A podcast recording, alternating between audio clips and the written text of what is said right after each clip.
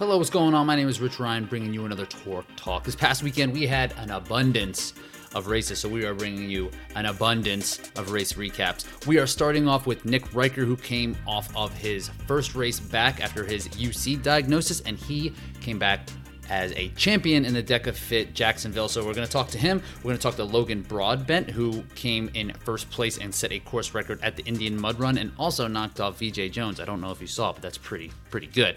Then we're going to talk to Mark Gaudet, who won three races in two days, taking down all of the trifecta at the Spartan race Fayetteville. Then at the end, I'm going to just kind of give you a recap of how things went at Hyrox in Chicago, where I finished fifth place at the U.S. Championship. So if you liked how I kind of went on and talked by myself in the previous one of these after the Orlando race, it'll be very much similar to that. Just me kind of recapping and just kind of kind of uh, doing a little brain dump on everything. We also had Vince Bukowski run a race this past weekend at the State Dion in at State Farm in Arizona. So Vince is just really kind of testing the waters for some different type of events, and this was one of them. And he finished ninth overall. Missed the spear. You missed the spear in a stadium race. Not going to go that well. So uh, excuse the dog barking, and let's get to it. All right. Nick Riker, my friend, what's up, dude? How are you? Doing well. How are you? Great. Monday. It's Monday, but you were fresh off of a race weekend. Yeah. So, so you kind of told me like, I'm thinking this is what I'm going to do. I might hit this Dax, this DEKA Fit Jacksonville, and you're like, but I'm not going to tell anybody. Were people super surprised yeah. that you did the race? Uh, I mean, I didn't know a ton of people down there. Yancey knew, and Jay, like the the DEKA team, but like I didn't know any of the athletes down there personally. They didn't know me either, so I don't think anybody was surprised. Nobody came up and said "whoa" or anything like that. No, no one, no one really cared. Yeah. Yeah. yeah, that that's fine. But you ran the race and you won the race, so that's super exciting. So I mean, this is a pretty big step because you know, last time we talked on podcast, we're talking about kind of like your your your recovery coming back from UC and and what you thought your timeline was going to be and where it kind of actually turned out to be. But this is a great first step, man. You're actually able to get out and race. So how are you feeling about just being able to race? I mean, like I said on the podcast, it's just it's like such a privilege. Like I like after I finished, I was like I could have finished dead last, and I was just so happy to be back out there to feel my body just push. Um, you know, I cried a little bit after I finished because like, man, I there's a lot of emotions just came over me. But like, I'm just happy. That's I haven't felt this happy in a long time. And a lot, Dude, of, a lot of crappy things have happened this year, and you know it could have been a lot worse. A lot of things happened, but um, I mean, like I like I said on my Instagram, it feels it just feels good to feel good again back at it, man. I'm, so, I'm yeah. psyched for you. So let's actually talk about the the race itself. Then let's just kind of get into the nuts and bolts of it because yeah. this was your first DEKA fit. Has only been the this is only the fourth DEKA fit ever. So yeah. you've done a DEKA strong, I believe, but haven't done any other of the DEKA events. So what was kind of the idea going into it? What, what were you what were you thinking about in terms of strategy? I'm gonna be honest. I wanted to keep my runs around around 140 to 150. I thought if I did that, that would be a good showing. But the stations, I didn't really have much of a strategy for them. I had like I knew like the form I wanted to do, but I didn't have like a goal time for them. Um, and then like I was talking to like um, Jared, who's part of DEKA. Jared, you know what's the last Cos- name? Coswell. Coswell. Um, I told him, man, I really just have like one gear when it comes to like these kind of races, and it's just go. And he got me all fired up about that, saying, "Yeah, you just got to go." Um, I kind of knew. I mean, I, I, picked a weekend to race that a lot of people were racing other other places, so I kind of knew I had a good shot of winning this and kind of winning early. Um, so I wanted to get out and push hard those first couple of runs in those stations. That was my goal. Like the first three or four stations, really push the runs and get out, um, just to build up the comfortable comfortable lead for me. And that seems to be what you did. You said you wanted to keep your runs between 140 and 150, but your first run was 130 in Riker yeah. style. Just being yeah. like, hey, you know what? I, I was thinking about pacing it, but then I decided not to pace it. So I just went out and hit it hard. So did that yeah, feel I okay? My, I really didn't look at my watch till after the assault bike run. I didn't look at any of the splits. I just wanted to go. Some guy went out in front of me, and I was like, this is my race. I'm gonna lead wire to wire. That's what I wanted. That's what I wanted to do at that moment. Like there was a moment in me like I don't care if somebody goes out, but then once it started, I was like, all right, I want to I want to lead the whole way. So things like that change. Um, I mean, the, the first one, I mean, felt fine, and then you kind then like it's a learning experience. You start getting in a rhythm after that. Because it looks like you hit the lunges pretty hard too. Like 41 seconds for the reverse lunges is pretty fast. It doesn't get too much faster than that, really. So were you? Yeah. Did you pick that up and did you start? Was there any? I like. Were you thinking about pacing it at all through that? Or were just like, let's just go. Let's Let's go. Like, I, so I practice. I do a ton of reverse lunges. I practice the form I wanted to do leading up to. So I know that would be a strong one. And I went to. I say I didn't have a str- strategy, but I had a strategy. I went before the race. I went to every station and I picked out. All right, I'm going to go to that. I'm going to go to that ram rower. I'm going to go to that one. I'm going to go to that assault bike. Like I, I already changed everything how I want it. Um, and like my strategy. So I went when I I wanted to enter left into all the stations. So like when I'm done, I can just do a beam line. I don't have to, like if you enter right, you kind of have to slow down and curve yourself around the, the corner. If you if you can picture what I'm talking about, I kind of want to just throw it off my shoulder and just go straight. That's Uh, yeah. I did. I did the opposite. I ran um, straight into the DEKA zone. So j- like uh, wherever I was approaching, so it would be like entering and going right, just so I could keep my momentum running straight to like whatever station it was. And then once I was done with the station, I would come out and whip around. Um, I guess just thinking that I wouldn't have a ton of momentum built up after the station, but who's to say what's better or, or not? Because I did Yeah. come out of the stations a couple times, like almost like peeling out, almost like Yeah. turning so hard. So I, I could see how it would be beneficial to like whip to whip that uh, U turn almost right from the start. Did Yeah. people follow you, or were because you were leading each time? Were people just kind of come next to you, or did it did it kind of? It seemed like a lot of people did your way. They they would go straight into it. I always did the beam line to the left. Um, Mark Falcon, I, I call him Falcone. Falcon. I kept calling him Falcon the whole time. He was loving it. Um, um, he he fought. He went right right next to me pretty much all the stations. Yeah. Um, it's like we were the top two, so like we went to the left, and everybody else kind of went away from us. So right after those lunges, then you were right, kind of right back on the paces that you that you wanted to be, where you were kind of settling more into that 440, which is like 520 ish pace, 525, 526 pace, um, and you kind of seem to settle in there. But after, but you were leading as you sat in on the rower, you were able to kind, you were already winning. Um, Yeah. Were you- were you able to hit that rower hard, or were you just kind of? So I hit so the transition time on my watch is two minutes, but I probably did my row like in 145. Hmm. Um, I was rowing like at one point under 140, and I don't know if I've actually ever done that. Like an entire like. 100 meter stretch, like it did that, like I, and it felt fine. I'm like stroke rate was still like 28 to 30, which that's kind of like what I train, like like high 20s, low 30. Um, so yeah, the rower went really well for me. I just got my foot stuck in the clips. I kind of panicked and didn't like try to loosen them first. So like, so that's why my I think my transition time was so fast. But the rower, like, I was surprised. Surprised. I know I'm a good one, but I was just surprised myself how fast I went. Like dipping under a 140, and it felt comfortable. That's great. Yeah, I mean, that's, I- I'd imagine that's about as fast as anyone will really need to go in that. I, I can't, I can't imagine in DEKA fit anyone hitting like 130 and Yeah. then being able to come out and run. I mean, maybe Hunter could do it, but Yeah. like even still, like it's pretty fast to be like 130, 135. So if you're hovering around 140, 141, 142, like you're, no one's going to really put too much of a gap on you. But that Yeah. transition probably would matter with this. And it looks like your run came out and felt pretty good. And that, so Yeah. at, at the first two, you're kind of cruising. Yeah, I felt totally fine. Like, I wasn't even looking at my watch when I came in to hit my split. I just felt like I'm in the lead. I feel comfortable. I didn't. My biggest fear when I race, I don't want to look down at my watch and be like, "Whoa, I'm way, I'm way too fast," because I'll panic. If I'm in the lead and I feel comfortable, there's really no reason for me to look at my watch. I feel like. Mm-hmm.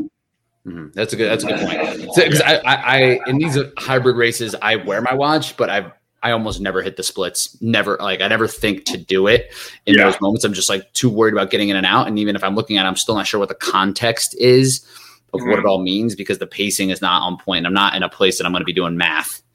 Not Yeah. for- not not in these races. So Yeah. you're in the live stream, your box jump overs. This is something that this is the way that uh, uh Forrest Bogue was doing his too. Yeah. It almost seems illegal. Well, how? Because so you're tall. No, because it, it, it's not not because you're so tall. You're like regular size. I know. Um, I'm just so athletic. You're just. It just looked like you were just. It was so easy that it wasn't even fair. That yeah. um, because it's like you step up and then it's almost like you skip over. So yeah. it, it, it it looks like you don't have two feet on the box at the same time. And you don't have to at the same time. I think you do have to have to touch. Yancey told us he said you just have to have them both touch. He even he even showed us that strategy kind of like in our briefing. He said they don't have to be on there at the same time. Okay. So if you're doing it that way, guys, you need a a slower. Okay. Because my my way was real slow. I was stepping, yeah. stepping like up and over, and then like that skipping and kind of like uh doing it the way that you were doing it is definitely faster. So your your box jump overs are pretty quick too. Is that taxing to do it like that, or does that feel okay? No, I I felt fine. I feel like jumping over is obviously way ta- more taxing, but um, you see some people that kind of like go in a circle, like they step and then they're just like in a midi circle on their own box, and that has to be the most taxing way because you're getting dizzy and then you're not in a rhythm. I feel like. So you got through those, still the lead. Your, your yeah. pacing seems to be going pretty well. After the box jumps, there's a little bit slower. It looks like you dropped that down It's like 539 ish range, which still is like you're still hanging on. You're still where you yeah, want to. I was in my goal. I was in my goal range. And you're kind of in control at this point. And those first, to me, those first three zones, it's more of a trap just that will like blow you up. Like you're not going to win the race there. It's just, yeah. but you could or certainly you lose it. You could certainly kill yourself, right? Yeah. And the med ball sit ups what were you thinking going into that? Did they have like, were you just like, I don't know? Because I went, I was like, I don't know what I'm doing with these. No, I, I, I got there a little early to practice like my form, but it's like the end of the day is nothing. Um, I actually think I did a really good job because of my my arms. I kind of just I didn't have to throw it much, you know. I just had to like touch it and then go back.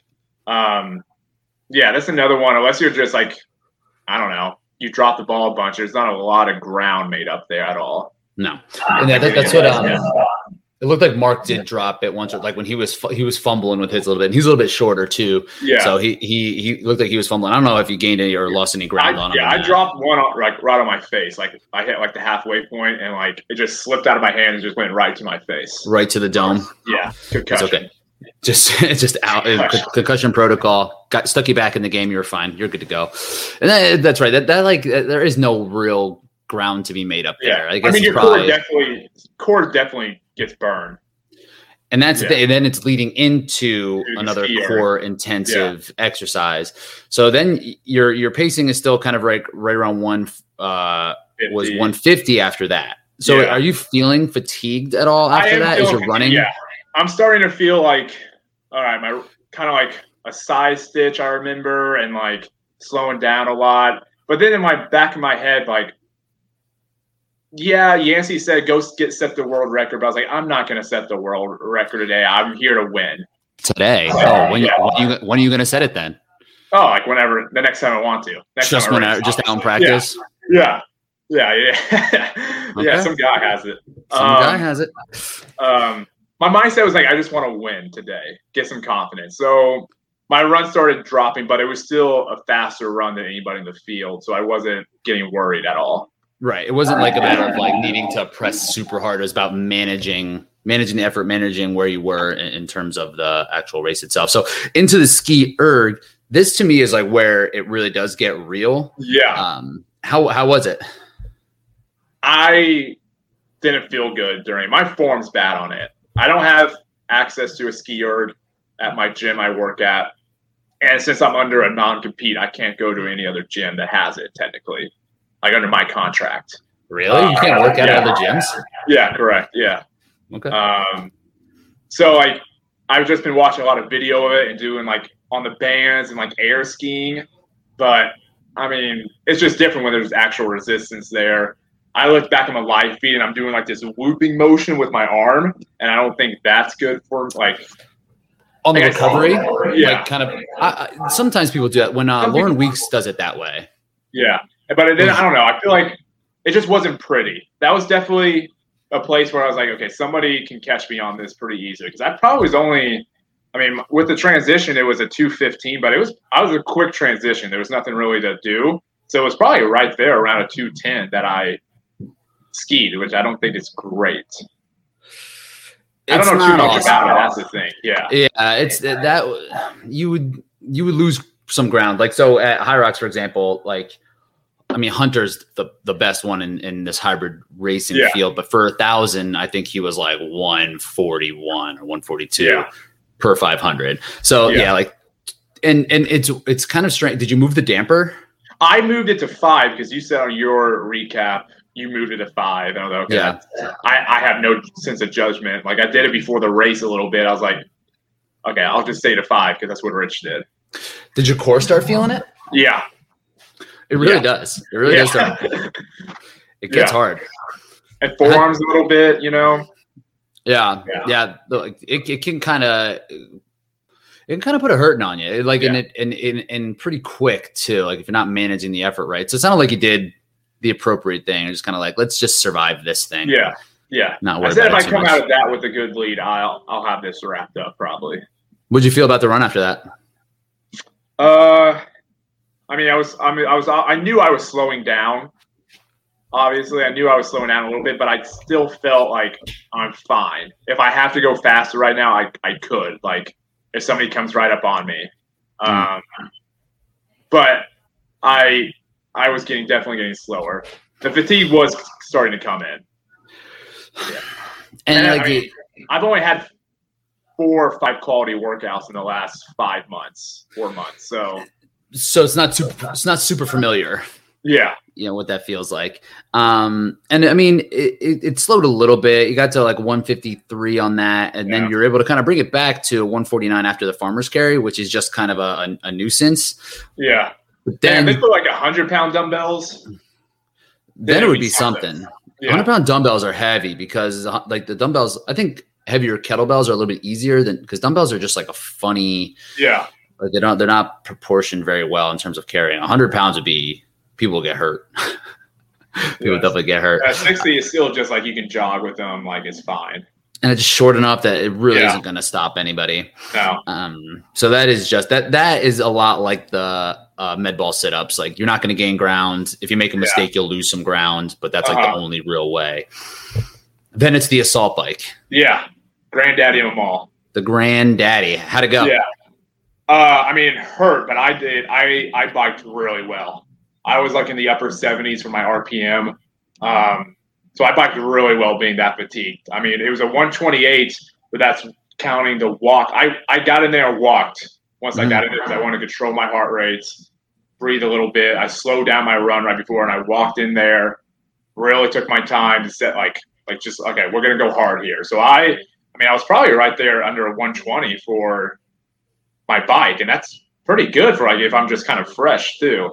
That's Um, kind of where you need to be. yeah. Um, you know, I've, I worked a lot of it the probably the past year. My my assault bike because the stadium races I would get crushed.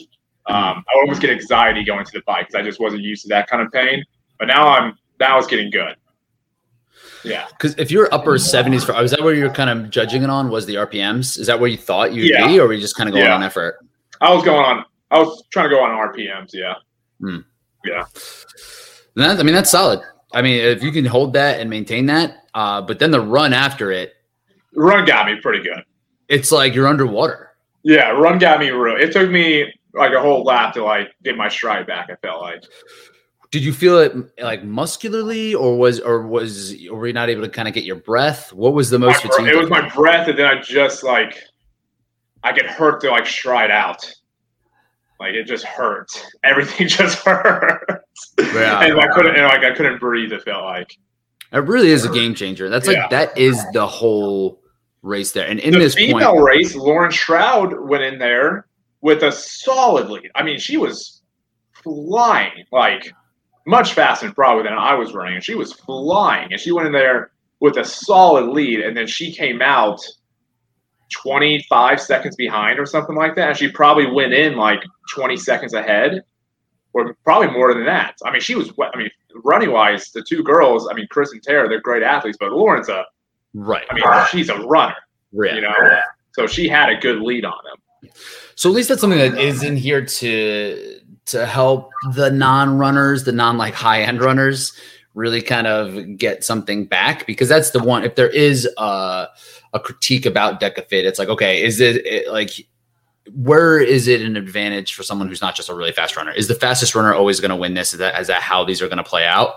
So it was good to see. I was excited for Tara. I saw that. That's a good win for her. Um, yeah. Against against like Lauren, who did have the record before, um, uh-huh. and it uh-huh. kind of boiled down to this assault bike. Yeah. Um, yeah.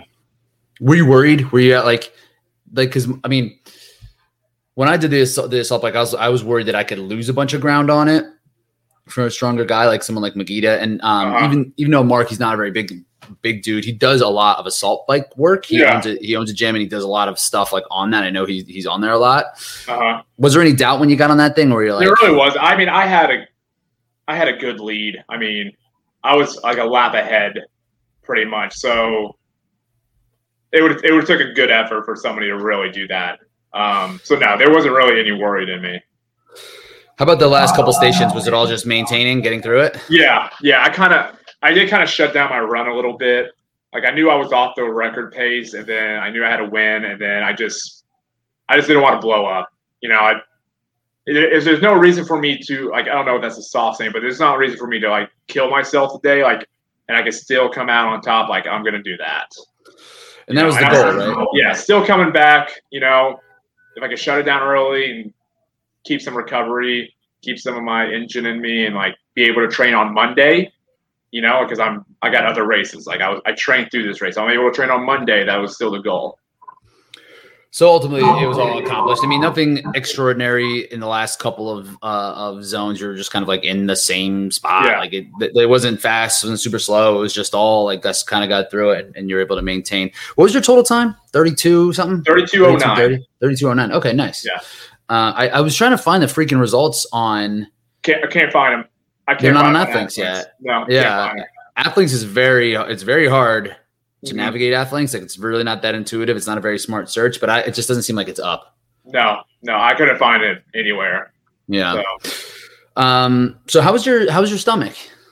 It's good. The first lap, it started hurting. I don't know if I was just like crap, like I'm nervous. And then after the first lap, I was fine no no issue. Didn't think about it at all. I was absolutely fine. After the race, I had I had to go to the bathroom really bad. But during it, I was fine. I was I was ecstatic. Like I mean, that was a big test. You know, like in my training, I've had to stop mid workouts, mid training cycles, and go to the bathroom. Um, Did you have the bathroom scoped out? Were you like, oh, okay? Yeah. if I had to go to the bathroom, I would have lost that race. Like, well, yeah. it's just not enough time. Yeah, but um, but like, yeah, like I I felt and that was a real confidence booster. Um, it helped that the race wasn't until 10:30, so I could kind of like flush everything out of me, eat my food real early, get it digested, and then be fine. So the next next thing is like a real early morning race, which most of ours are, and the early mornings is why I have the most issues. So, um, yeah, hopefully adrenaline just always takes over. And the more you get into your routine, the more you can kind of figure out how you're going to feel in different things. And like there was some travel involved here, so that's extra stress and like a lot of different things uh, going against you. So it's really it is pretty optimistic that you were able to um, kind of get through that whole race without any any real issues, which is great. So I'm I'm I'm happy to hear that. What'd you think of the race in general?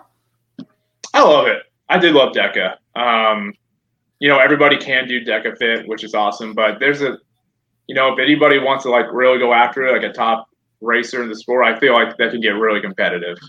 Um, no, I, I love DEKA Fit. I, I really do. I thought that was a great test of like overall fitness. Um, obviously, the better runner probably going to win at the end of the day, but it still it makes it hurt in other places that you just don't get in like training. What do you think that would be the biggest outside of running? I mean, we talked about the assault bike. Like, how do you think people are going to get really fast so, like, at this? Uh, well, I'm going to touch first on somebody who like is not the best runner, but can really compete. Preston uh, Burnett. Mm. Um, I, he's a guy like I think his 5K time when he won Atlanta was up at the upper 18s, maybe low 19s, but he only ran two or three seconds slower than what I did in my my place, uh, my race. Um, mm. So that's a guy, and if you see him do burpees, if you see him do the assault bike or rower or um, uh, he makes up a ton of time there on the burpees and assault bike. Uh, so there is, and I mean there is opportunity, but you just have to hit those stations just. And that's the thing. If you're not a good, if you're not the best runner, you have to hit those stations super hard, and it's going to fatigue you on your runs even more. Mm-hmm. So Yeah. Yeah. So, but I mean, I guess it's just a matter of like how fast you can main, maintain your your output yeah, as a runner and still like incrementally get better at these zones. I had a hell of a time with Preston at freaking Hyrox. Uh, he would mash every station, mash them all, and then I would catch him on the run, and then he'd mash the next station. Like he had the his farmer's carry was like the fastest by a lot, and he like Yeah. sprinted past me on the the lunges. I was like, this freaking guy.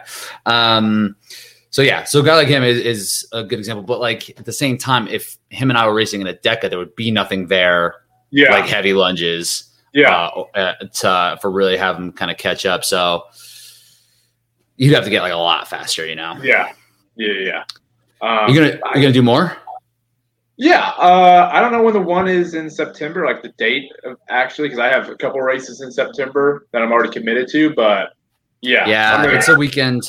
It's a weekend that I'm away. It's actually New Jersey. It's like a drive for me, but I Yeah. can't make it. It's like September 11th, I think. uh-huh. Um, Nah, I think. Yeah, I got to If it's September 11, I have a race that day. Um, I think, believe so.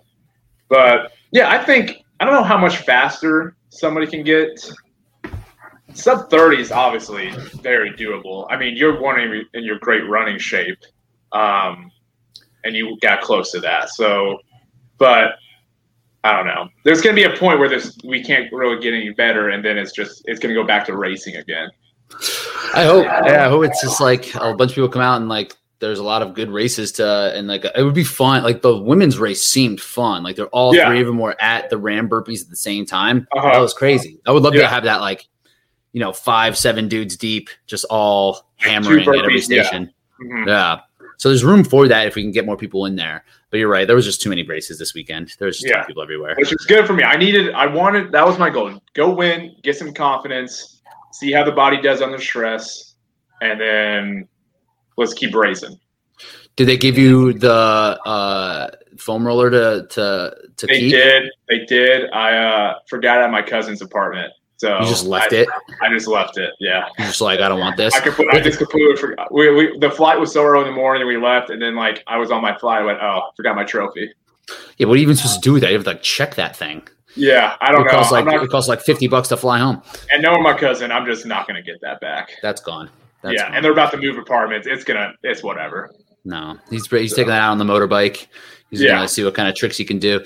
Uh, I still haven't gotten mine. They said they're gonna ship me mine. Wow. Don't have it. Yeah, they gave us theirs. Yeah. I don't. I don't think I necessarily want it though. I don't know where I'd put something like that. I yeah. don't got. room- I don't got no room for that. Tough to see Um. Well, Nick, man, again, I'm super pumped that you were able to get out there and, and hit it hard and take home the win. Uh, I was really excited to see that everything went well and that Yeah. you were you were racing hard and you were after it. What um, I know last time we talked, you were kind of like, and this this race in particular, even in this race, you were kind of like, well, I'm not really gonna make it a deal. I don't know. Uh, like, Mhm. I'm just gonna do it. Um, Yeah. and that you're kind of gonna go like month to month in terms of like racing. But any idea what you got next? Uh, Asheville, Nashville City. Yeah. Let's do it. Yeah. Doing it. Let's do it, baby. let's do it. All right, Yeah. cool, man. Well, that- that'll be good. That'll be exciting. That's in about a month. Mm-hmm. Yeah. Got. So I said another month to get the hill legs under me, fitness. Uh, I mean, training's going great. Like it really is, and I love it again. So that's all. I mean, if I'm loving what I'm doing, that's I'm gonna be fine. I'll be just fine for that race. There we go, baby. That's that's how we'll end it. There's no better note to end it on that, man. Well, I Wait, are you appreciate you gonna do your time. own? Are you gonna do your own Hyrox recap or? Yeah, I'm, I'm, I'm I'll probably, I don't, I don't know when I'll do it, but I'll do it. Okay. I'm not All gonna, right. because we're just trying, we're just trying to do little chunks here and there. But if, but I maybe got I'll get, with- maybe I'll hit you up and be like, hey, do you want to talk Hyrox? All right. Because Sounds we good, have high man. rocks to talk about. Cool, dude. Yeah.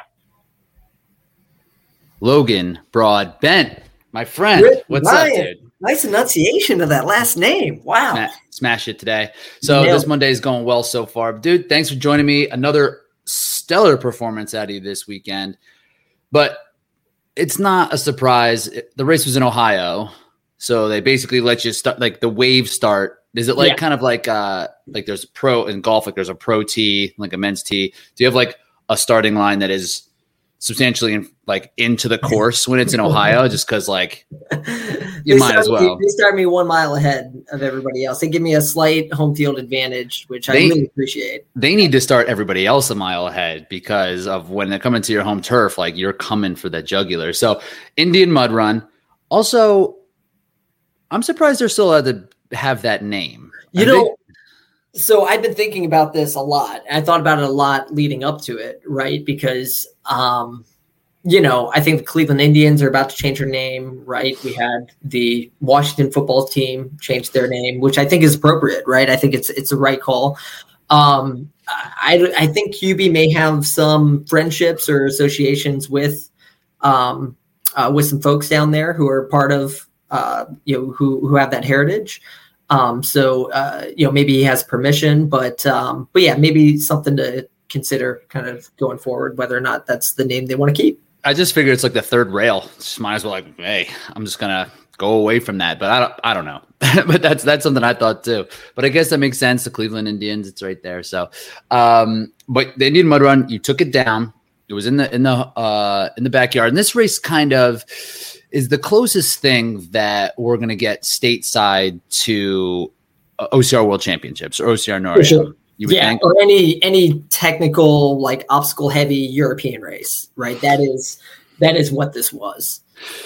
and for this and and it's mostly a regional race typically right midwest sometimes a lot of people mid-atlantic will go over there and it has a good reputation for having these incredible obstacles and being really obstacle dense uh, but this one in particular caught the attention of one of the west coast athletes at the top of the game named vj jones so he made his way out to the indian mud run this year uh, and you were there waiting for him so leading into the race have you done have you done this race before Actually, no. I mean, No. it's in my. It's two hours away from me. Um, and uh, you know, I just always had something else. I've always wanted to do it because all of my friends, everybody's done it, has raved about this race, about the obstacles, how many there are, the challenge of the race. Um, but this is my first year that I didn't have a boomerang tournament or a YouTube video or something else going on. So I was I was stoked to be able to go down and compete. You don't. You just don't. You just stack things on top of each other now. You know you can just fit it all. You don't have to s- choose anymore. You figured out how to do all, all the things, so you're fine. I just there's multiples of me, so I just end up going everywhere. Just now. knock them out. And so going into the race, this was definitely the most competitive year for it. Just if you would have come by yourself, like that would have made it the most competitive. And then VJ coming in, and, and who third was Jason West, right? Who's also a pretty pretty solid athlete. So yeah. uh, and looking at the course map, I because I had um, coach and athlete who actually won the the like forty to forty four age group or whatever it was, and was trying to look at the map with her, and I was like, ah. I don't know. I don't even know what this is. And it's like so obstacle dense and it's hard to really see what else is going on. So like usually when we do these recaps kind of go through and what the obstacles like, how you got through them. I don't even think I don't think that that's even a We don't have time for that. We don't have three hours. How would you describe the race though, just in, in general? Like how do they describe the race? What is it?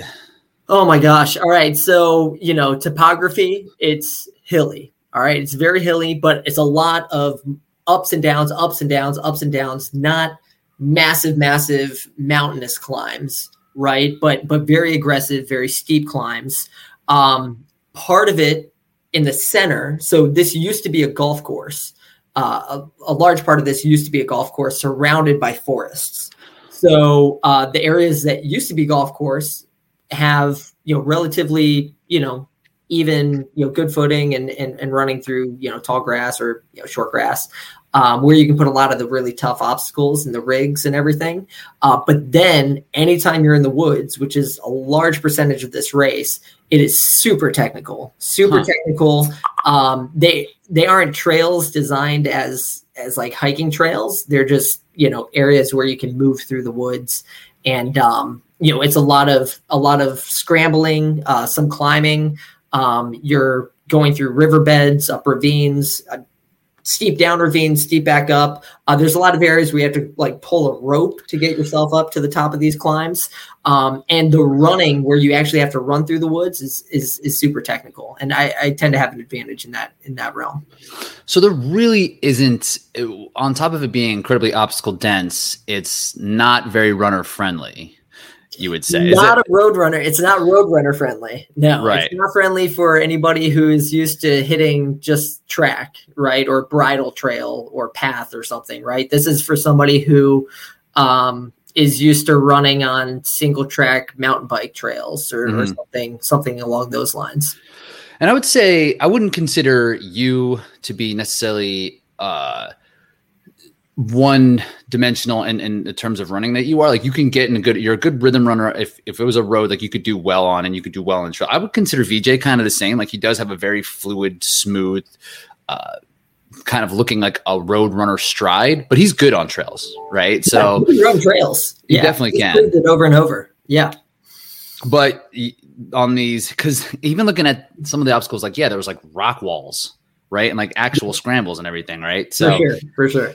Take us to the race a little bit so how did it kind of start and and how what were you, what was your plan going into it what was the kind of your approach Yeah, so my approach was um, really to uh, I knew it was going to be a fast start because it's a nice downhill start, which gets everybody up to speed really, really well, uh, despite everyone already wanting to start too hard. Um, so I, I wanted to hang in the front. You know, I kind of wanted to push the pace a little bit and keep the pressure up uh, toward the front so that uh, you know we could kind of shake out who's going to contend right in the longer race. Um, because by the time you get into the woods as uh, you know it becomes harder to pass people right? You have to wait for a tough obstacle. You got to wait for it to open up. You got to you know you got to work hard to get up a climb faster than somebody else or, or do something you know more strategic. And so i wanted to go into the woods somewhere toward the lead. You know i figured vj and i would be together i at least wanted to be within contention uh, with him and um, and I actually ended up entering the woods in the lead. Mm. Um, and at that point, um, you know, I actually within within somewhere within the first mile, I took a hard spill.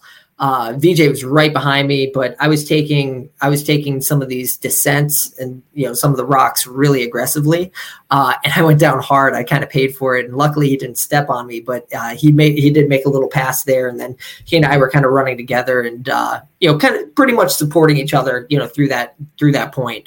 Um, we continue to run together uh, pretty hard. Uh, there is there is a one obstacle where you have basically an A-frame with the rings, and you have to kind of I forget what they call what it. like Val- valkyrie yeah, it goes it- up and comes down sort of, but it's it's the rings that you hold, and you have to hook them onto the to the horizontal bars. So it's oh, like a oh, monkey. oh. you Yeah. bring it with you Yeah, exactly. And then you drop them, you drop them back in the bucket. Um, so he and I were kind of together there. I still got to that obstacle first. Um, but where I made a move is when we hit Weaver, which is, um, you know, if anybody is familiar with this, it's a bunch of horizontal, it's a hor- it's an A-frame with horizontal four by fours essentially.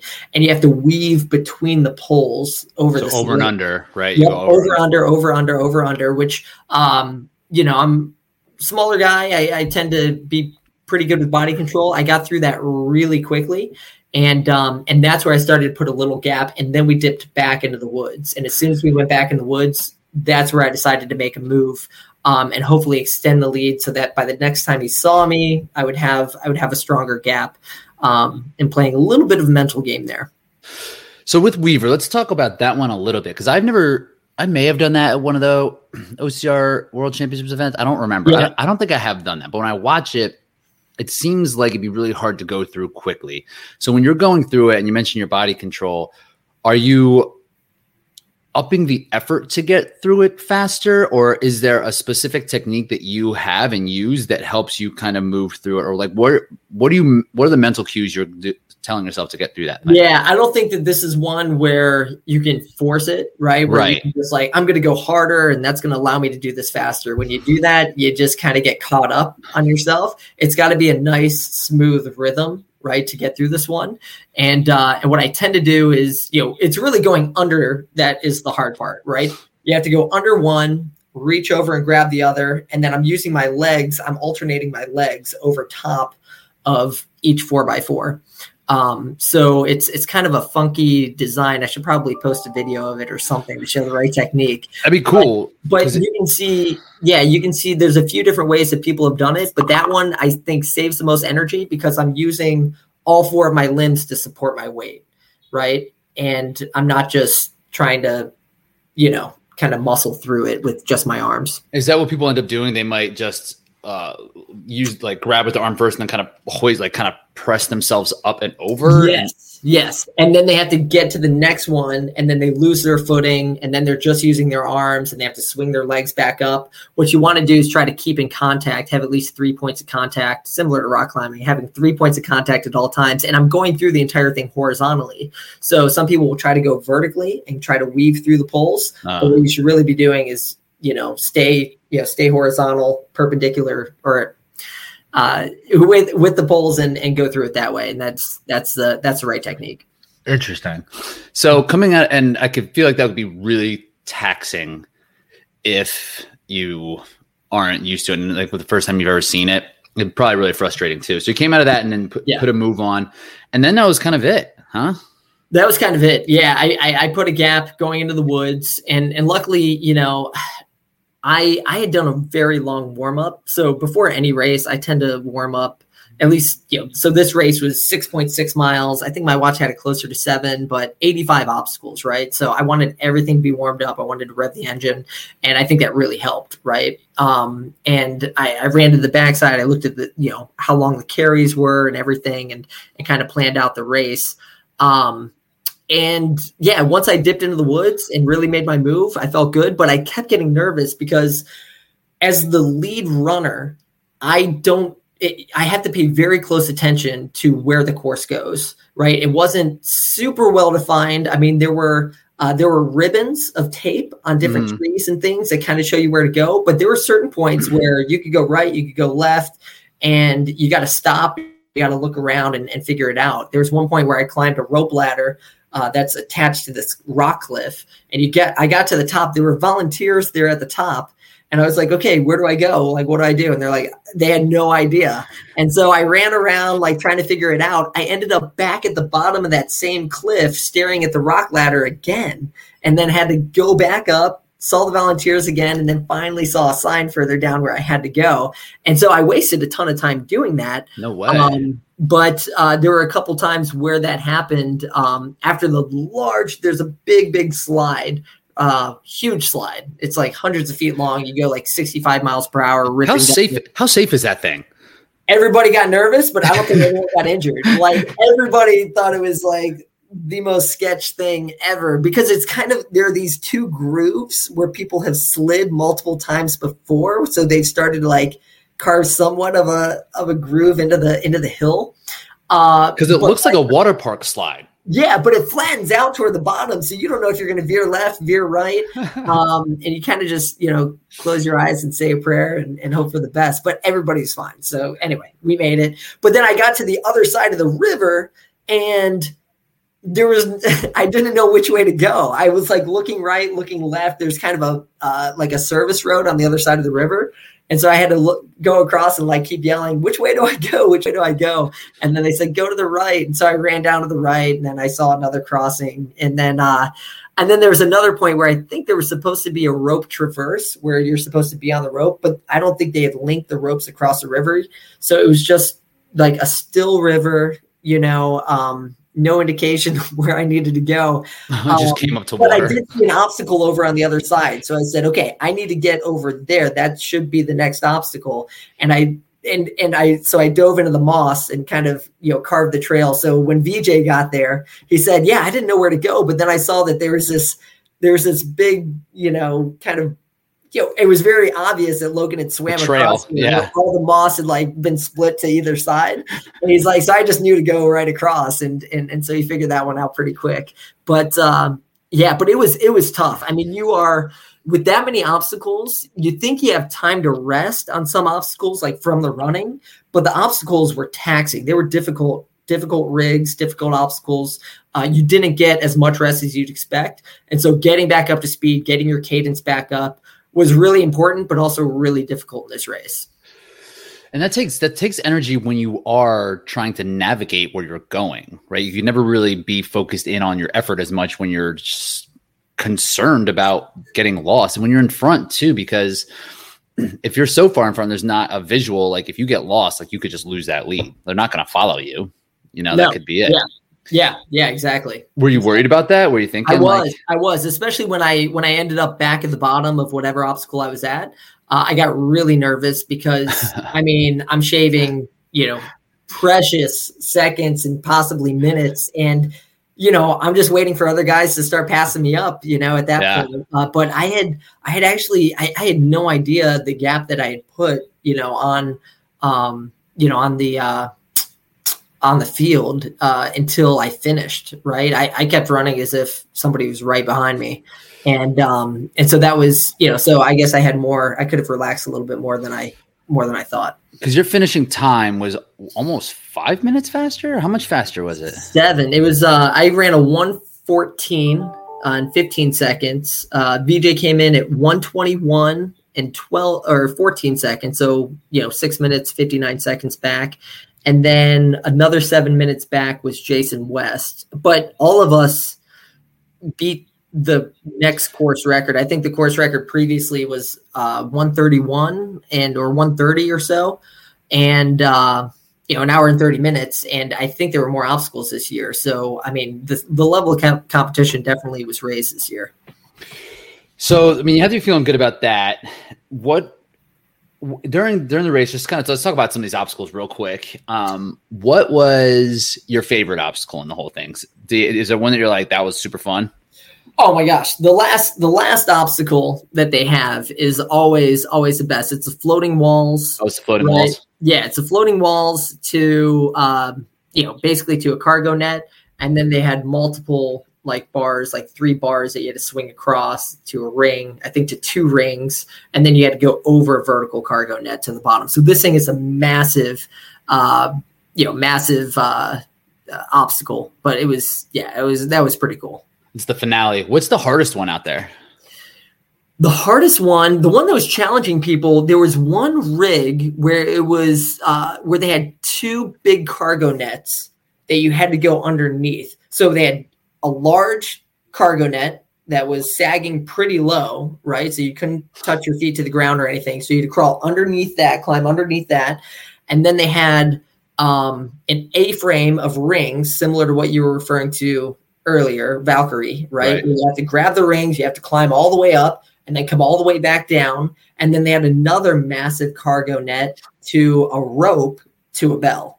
And so that one can burn you out if you're not good at cargo nets. Plus, rings are easy enough, but when you have ascending rings where you have to, where you can't just rely on a swing over to the next one, but you have to muscle up to get to the next one, that one will pull pull a lot of juice out of you, and that was uh, that was tough. Where was that in the race? That was um, probably probably halfway in. Yeah, probably about two and a half, three miles in. So with the cargo net, because I feel like you could you would just when I when I like cargo nets are surprisingly taxing on like grip endurance. Yeah. what I found in the past. Yeah. What do you what do you do to to mitigate that? Is it just a matter of conditioning yourself to have enough grip endurance for it, or is there a, technique that you've used to to kind of help with those with like. Efficiency? Yeah, yeah. You gotta so you if you gotta get through the you gotta get through the lowest portion of that net as quickly as possible because that's when you're supporting the most amount of your weight. And you have to use your ankles or your feet, your legs to lock in and make Mhm. sure that that's supporting your basically the bottom half of your body, right? Because if you're just using arms and getting through it, by the time you get to those rings, you're going to be toast. Uh, so you want to go fast, you want to be efficient, but you got to use your legs underneath, uh, locking into the um, uh, locking into the to the net and making sure that you're you're supporting your body. Yeah, so it's like really kind of a skill to be able to go through that fast and and with their hand eye hand eye foot coordination to kind of move through it um, quick enough so it's not burning you out, but also knowing how to do it. That is kind of a tough one to have it be that long. Yeah, definitely, definitely. They had a really long like monkey bar thing, like longer than any rig that you'll have is probably two or three times as long. Just monkey bars, right? So if you can find a really quick technique to get through those, it's it's that's pretty fun. Uh, they had Irish tables. They had um, you know a lot of they had Skull Valley, which a Mhm. lot of people will recognize from NORAM or from OCR Worlds, um, and that's that's a pretty tough rig. They also had a low rig that was a little bit challenging. Mm. Um, luckily, I'm pretty short and pretty small, so low rigs usually aren't a problem for me. Um, but a lot of their rigs were were pretty, yeah, were pretty pretty tough. I mean, that's that's up your like going into the race. You probably knew that that was going to be in your wheelhouse, and like seeing the running and like you're not afraid to, of the technical stuff, but going against someone like VJ Jones, I don't know what VJ's uh, approach was like to this. I don't know what his goal was. I don't know what his training was like leading up to this, but like you don't just beat him by that much. Like like that's not something that would tip. I, I bet that surprised a lot of people. You know. Um, so you must be feeling pretty good, man. Are you feeling pretty confident? How, how you feeling after the race? Yeah, I mean, I feel I feel great. I feel like everything is going according to plan, right? So I've I've managed to get back to health, right? To, to be healthy, kind of injured my back, kind of mid season, you know, mid early season, and uh, and that's feeling better. So I, I did everything I needed to do there. Still been able to put in a really strong, you know, block of of track work, hill work, um, you know, a little bit of strength work here and there to make sure that my, you know, my strength stays up for for these types of obstacles. Um, so I feel great. You know, I think. Uh, uh, I don't I don't think VJ should be disappointed in his performance. He he ran really well, and I mean, if you look at how far ahead of the field he he ended up, um, you know, he hasn't lost he hasn't lost a step. I think. Um, you know, I think this course probably favored a runner like me who is lower to the ground, who can scramble, who can throw caution to the wind, and um, you know, and fly through uh, fly through these, you know, the rocks and the trail. And like I said, I took a pretty hard spill, and I don't, I don't know that VJ wanted to take a hard spill in Ohio and have to fly back to Colorado, but um, you know, so maybe it favored risk, right? Maybe it was a risk reward, you know, type of scenario, and and the fact that it was in Ohio, you know, racing. Yeah people I train with and see all the time, uh, they they gave me a little bit of added motivation.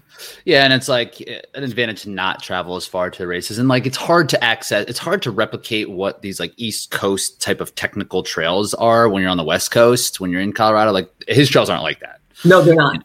No, no, no, no. I mean, it's dense, right? Where we yeah. were, a lot of trees. Um, you know, a lot of fallen trees that you got to hop over where you can lose a lot of momentum.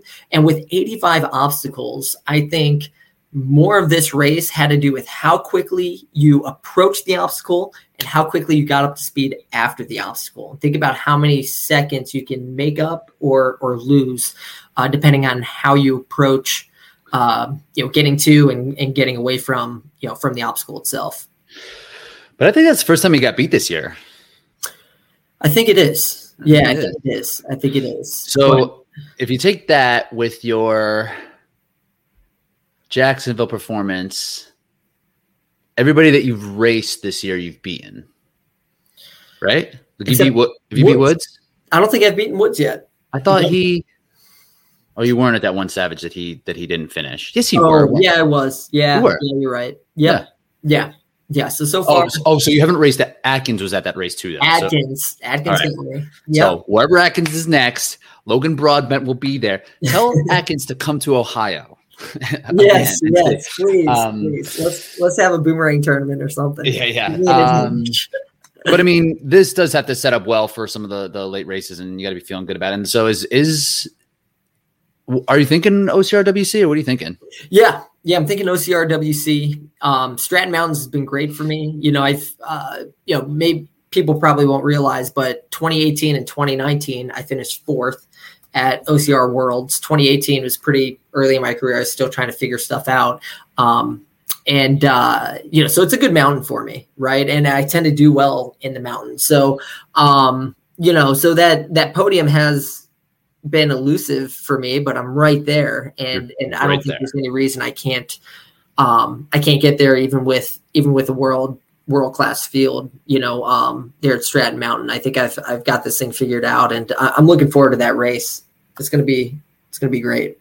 Yeah, and I mean you're going to be on people's radar for sure at, at, at, that point, just from this race alone. And I mean Jacksonville, obviously, but you're doing everything you can, man. So I'm, I'm real pumped to see how, how that's all playing out. I'm just real excited to see this, these results at, at, at, this race. I mean, this is like just right up your alley and just knocked it out of the park. So awesome. I, I, appreciate it. Yeah, and I mean Hubie does a great job of hosting a race. Everybody gets excited about this one. Definitely want to encourage everyone to come out. You know, next year if you if you want to prepare for OCR Worlds or mm. a course like that, this is a great race to come out and, and do it because it, it will test you, right? And uh, um, you know, and I think you know we had so VJ I think did awesome job, very humble guy, like just nicest guy ever. We we cooled down afterwards together. We chatted quite a bit. Um, I may go train with him a little bit in Colorado. You Nice. know, leading up to uh, leading up to West Virginia or OCR Worlds or what, whatever it may be. Um, but uh, uh, but yeah, he's going to be on top of tons of podiums. You know, well into the future. Uh, I may have a shorter shorter timeline to work with, so I'm going to try to take advantage while I can. And then uh, you know, Jason West did a great job.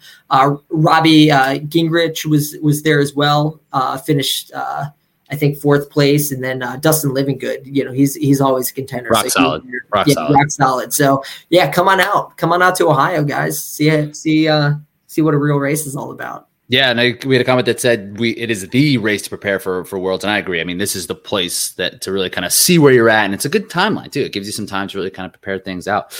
Um, are you, are you thinking Utah next? Yeah, I'll probably be at Utah. Um, I've got another uh, trick shot video, boomerang trick shot video to shoot with uh, with big YouTube channel. Uh, I don't know if I can mention that yet, but uh, right, well, let us know. We'll, we'll and then I'll fly. I'll fly straight from there to Utah and hopefully race with everybody. And then you know we've got Asheville, we've got West Virginia, so the whole U.S. National Series. I'm planning to do um, OCR Worlds, of course, Yep. and uh, yeah, we'll see what else pops up. But I'm I'm looking forward to seeing everybody out there and and hopefully uh, continuing the momentum from from early season. Well, you're healthy. You're kicking butt. You're doing obstacles. You're throwing boomerangs. You're just doing all the things that you can do.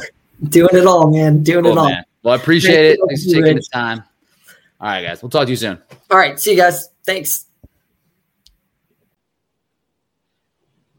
Got it. And now we now we know. Mark Gaudette, my friend, what's up? What's up, bro? Not much, man. How are you feeling? This you just came off of a, a mega weekend. What what's been worse in terms of recovery? Uh trifecta weekend or ultra weekend? Uh, definitely ultra weekend. Yeah. Yeah, just uh, yeah, broken up over three different races, um, higher intensity. But if you think about it, I was only really out there for uh, like three and a half hours total, um, which it wasn't too bad, and and just the the terrain just wasn't as as brutal um, as Ohio, just slogging through water for miles at a time and mud. Um, it was muddy, but nothing like Ohio. Ohio brings that mud. That photo of like your first and second lap and the difference in, in muddiness, it was hilarious. um, well, you went out, you went down. Logan Broadbent, he he set the standard in terms of like how to run a trifecta weekend successfully, and you just matched it. You you you took his template and you matched it. You, you went above and beyond, took home three wins in two days. And those are your first wins of the year, right? Yeah, first wins of the year. How did I feel? It felt good. Um, you know, I've raced pretty well so far, um, but I really haven't put it together yet. And so things kind of clicked in Fayetteville. I just, you know, I had three clean races and um, just gained a lot of confidence. It seemed like you did have like your swag on. It seemed like you was like, all right, like you felt it, just from like the outside looking in, just like a little we talked, it seemed like you were like feeling good. Was there a bump in confidence? Was a bump in confidence leading into it? Like, how did it feel going into this race versus like other races? Yeah, I think my fitness is just, I'm just starting to dial it in. You know, I've, I've just had a lot going on at work and, um, you know, just life has been generally pretty crazy. Uh, but I, I felt like getting my butt kicked uh, by, by Tyler Bierman in Ohio kind of refocused me. Um, I took my recovery a little more seriously. I got some more sleep and, uh, you know, I just had some really good workouts. So I felt pretty good going into, into Fayetteville. And, you know, Brian Gawiski and I always have, have really competitive races. So I, I knew it was going to be quite a tall order to, to win any of the races. Um, but still I went out there with a goal to, you know, to, to win every race. And that was, and like you mentioned it a little bit before in terms of some of the races that like there was, seems like all the races you ran this year, there was like small mistakes somewhere along in the race, in, in some point of all the races that would either cost you a win or cost you some sort of place. and you mentioned you had a couple of clean races this time, three clean races. Did uh, were you starting to feel like you were doing something, like doing something wrong, or like approaching something wrong that was creating these type of mishaps? No, I, I never really got there. I think uh, I knew it was only a matter of time before I put it together. I just needed, you know, to get back in my groove and get get a little more experience. And I just needed to race as much as possible. And I, and for me, really, I think racing is the best training um, for me. I just, mm.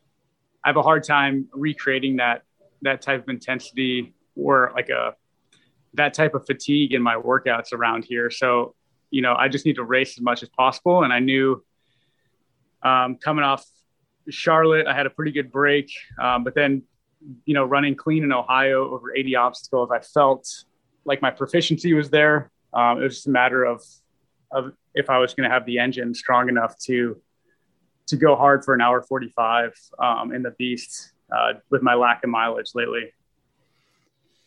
Yeah, so like I love that the confidence didn't really wane. Right, it was just a matter of let's get out there and learn from the mistakes. The fitness is already there. Let's just make it happen. So let's get into the races themselves. So the you mentioned Gwiski, he was there at all three, and um, and he's as good as a competition as typically is going to get at any specific at any Spartan race. Like he's a stiff competition that you'll see. So what was it? What, what was it like during the Beast? Like I didn't get too much of a breakdown from you. Like how did it kind of play out? Uh, so the the Beast had uh, you know Brian Gwiski was there, um, Jared Flank uh, yep. was there. He's, he's the savage. He's, he's actually from the town next to where I, am from, like growing up. Okay. Yeah, there's like this town that like, is a, little pocket inside of Easton. It's called Wilson. It just exists. I don't know why it exists, but that but that's where he's from. And I haven't seen I've seen him in some of the local races. I talked to him when he was first getting into the sport, but uh, he kicks butt and savage.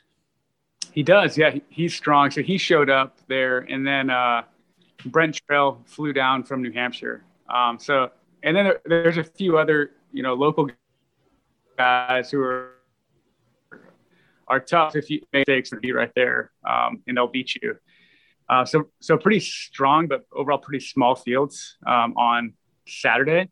Um, but Jared pushed the pace early, um, and I I don't know much about him, but um, like we Brian and I didn't let him.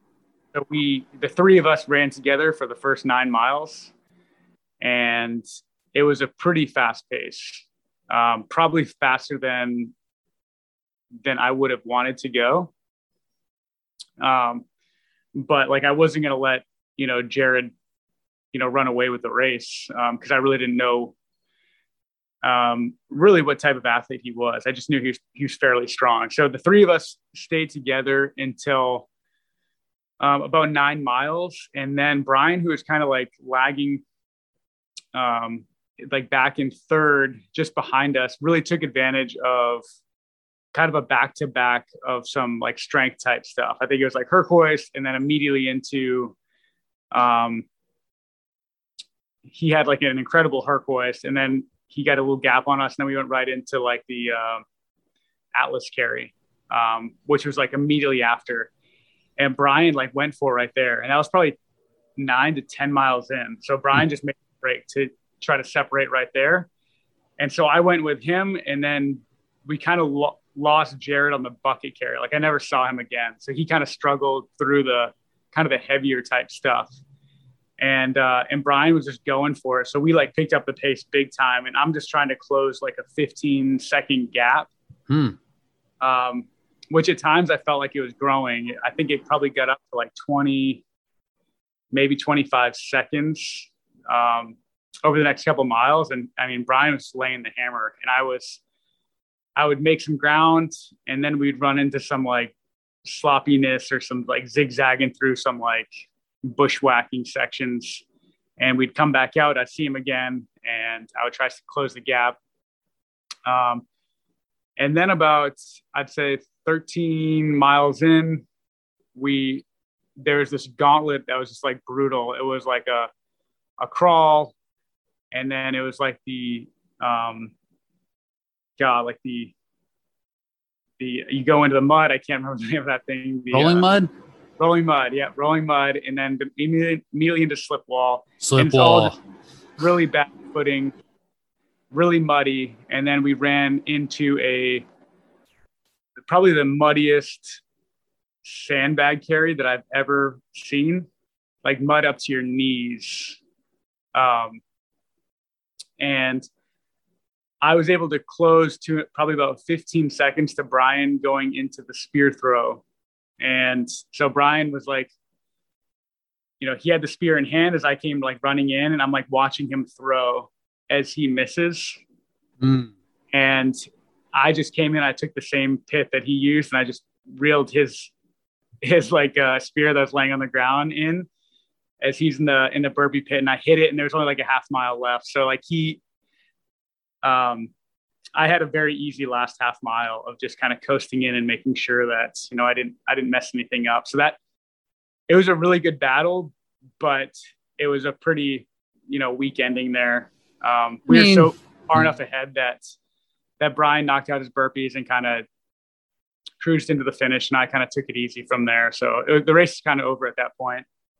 Yeah, I suppose it's anticlimactic with a missed spear, and that's the thing with the spears being at the very end. Like this whole great race happens, and then it's just like a missed spear. What was like to navigate through that muddy sandbag carry? So not bad the first time, the first and second time through uh, wasn't too bad. Um, uh, there's a little, a few ultra people, I think, in the in the carry the for for the beasts. Um, but the sprints on the second day was just like crowded with people, and it was like really, really churned up and rough to get through. Um, but it was pretty short. I think it was probably only, I I don't know, like less than I would say less than two tenths of a mile. Um, so it seemed to be pretty short, but really, really uh, sloppy. So after the beasts taking that win, that had to feel good, especially like you know uh, executing to your full ability and and coming away with it. What was your approach then leading into the the super? Uh so I felt I felt good going in. It was mostly the same field minus Jared, um, and then a few newcomers um, on Sunday, but but no one I really saw as like a as like a major a major threat. Um, so I wanted to once I got warm warmed up, I just really wanted to separate fairly early and just like not have to race that last mile of just like constant mud. Um, I just felt like with Brian's, you know, ability to to just churn through mud and like uneven terrain, I just wanted to have like a a uh, a healthy lead going into that final stretch um, so I wouldn't have to race through there. And that's basically what I did. I kind of just I separated from everybody about a mile in, and I just ran uh, generally by myself with Brian. I knew Brian was like back there, but I was generally by myself the most of the race. Um, and then I took that last half mile like really easy, just making sure I got through everything because I had a pretty good uh, lead and then Brian kind of came like storming out of nowhere and like was, you know, got on the A frame of me right at the end as I was I was finishing, so I had to pick it up a little bit there. So it was like wire to wire for the for the super. I didn't realize you had it the whole time. Were you just yeah. pushing? Did you push really hard for that first like five k? Yep. Yeah, I, I kind of pushed hard and then uh, got the separation. And I I think the lead was I would assume I had about 30 seconds on Brian most of the race. And then I think in that last mile where I was just like super cautious is where he probably gained 20 back on me. Interesting. So what was your what was your recovery like between let's talk first about the beast into the super. What'd you do that day after or like that that um night leading in? Because it seemed like you felt pretty good. Yeah. So I went back to my parents' house about 30 minutes away and I, you know, got a good meal and I had to actually had to work on a paper. Um, so I had to kind of, um, you know, forget about about training and recovery for a while, and I slapped the um, some of the fireflies on my legs, and I had to work on my paper uh, for a course I'm in right now for a few hours, and um, yeah, and then I, I tried to get some some sleep, but really didn't do anything. Um, just spent some time with the family and got a good meal and NormaTec and wrote a paper. That was pretty much my evening. So uh, sometimes I would think about like what is a good use of my like mental space and like not trying to put much more stress on my brain. But like in your case, it seemed like, do you think that helped to take your mind away from the sport from a little bit and to kind of dive into something else? Yeah, I think so. I wasn't, you know, I didn't really analyze the race or overthink anything. I just, I kind of had to immediately shift gears and, you know, shift my focus to something completely different. And I, I you know, I, I picked up, uh, thinking about the race later that night, um, made sure I got you know the right nutrition in and everything and then um you know the next morning i was i was 100% focused again but yeah i didn't you know i didn't lose any sleep over anything or you know overanalyze anything because yeah I, I really didn't have time to. I tell you i got some of those fireflies. Oh did you get some? Yeah they're pretty sweet. I like yeah. them. Did did anthony send them to you? Yeah he sent them over um and they, they work well and they seem to make sense but i want to I do a little bit more of the research on like what is actually happening. So like they're they're essentially it's essentially like the um Compex, right? Like uh the like electronic stim yep. just set near one of the like main arteries that runs down your lower leg. Like it, go, it straps like right below your knee, and then it just sends impulses down, so your foot just kind of like jolts up and down. Um, yep. and I I feel I feel like I feel better all over, not just like in my lower legs. Is it supposed to be like that? Yeah, yeah, it really, it really does. I mean, it, it uh, it really simulates, like, artificially simulates like walking. Um, you would get the same oh. general thing out of walking, but you wear them in an airport, you wear them in the car, probably when you're not driving. Um, no, probably not when you're driving. Yeah, you're knocking all over the place, but uh, but yeah, you kind of get that same thing to get the blood moving, get some fresh blood into your lower legs to, you know, stimulate recovery. Yeah, there's some they have some papers on it. I got to read into it a little bit more to see like why, but I I don't know. I think they've been working. I've been wearing them after flights too, like before before races and things like that. So yeah, so you had those the recovery gadgets going. Um, that do work. So what about the uh the sprint then? How much time do you have between the sprint? Seemed like it was pretty pretty late in the day. Yeah, so we raced it. The super started at eight on Sunday, which is a little different instead of the seven thirty. Sweet. Start, we started at eight. We finished, you know, about roughly nine ish, and then uh, we raced at noon for the sprint. So we had about a three hour break in there to, uh, with awards happening at like eleven thirty. So we had like awards at eleven thirty immediately like kind of warm up and move down to the to the start line for the noon.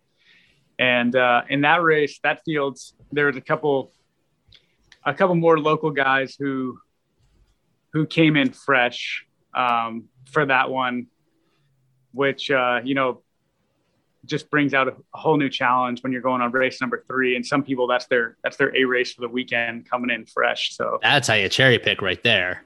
Yeah. this third third race of the weekend for the sprint. Yep, that's how you do it. Um, so how did how was that? How'd that race go?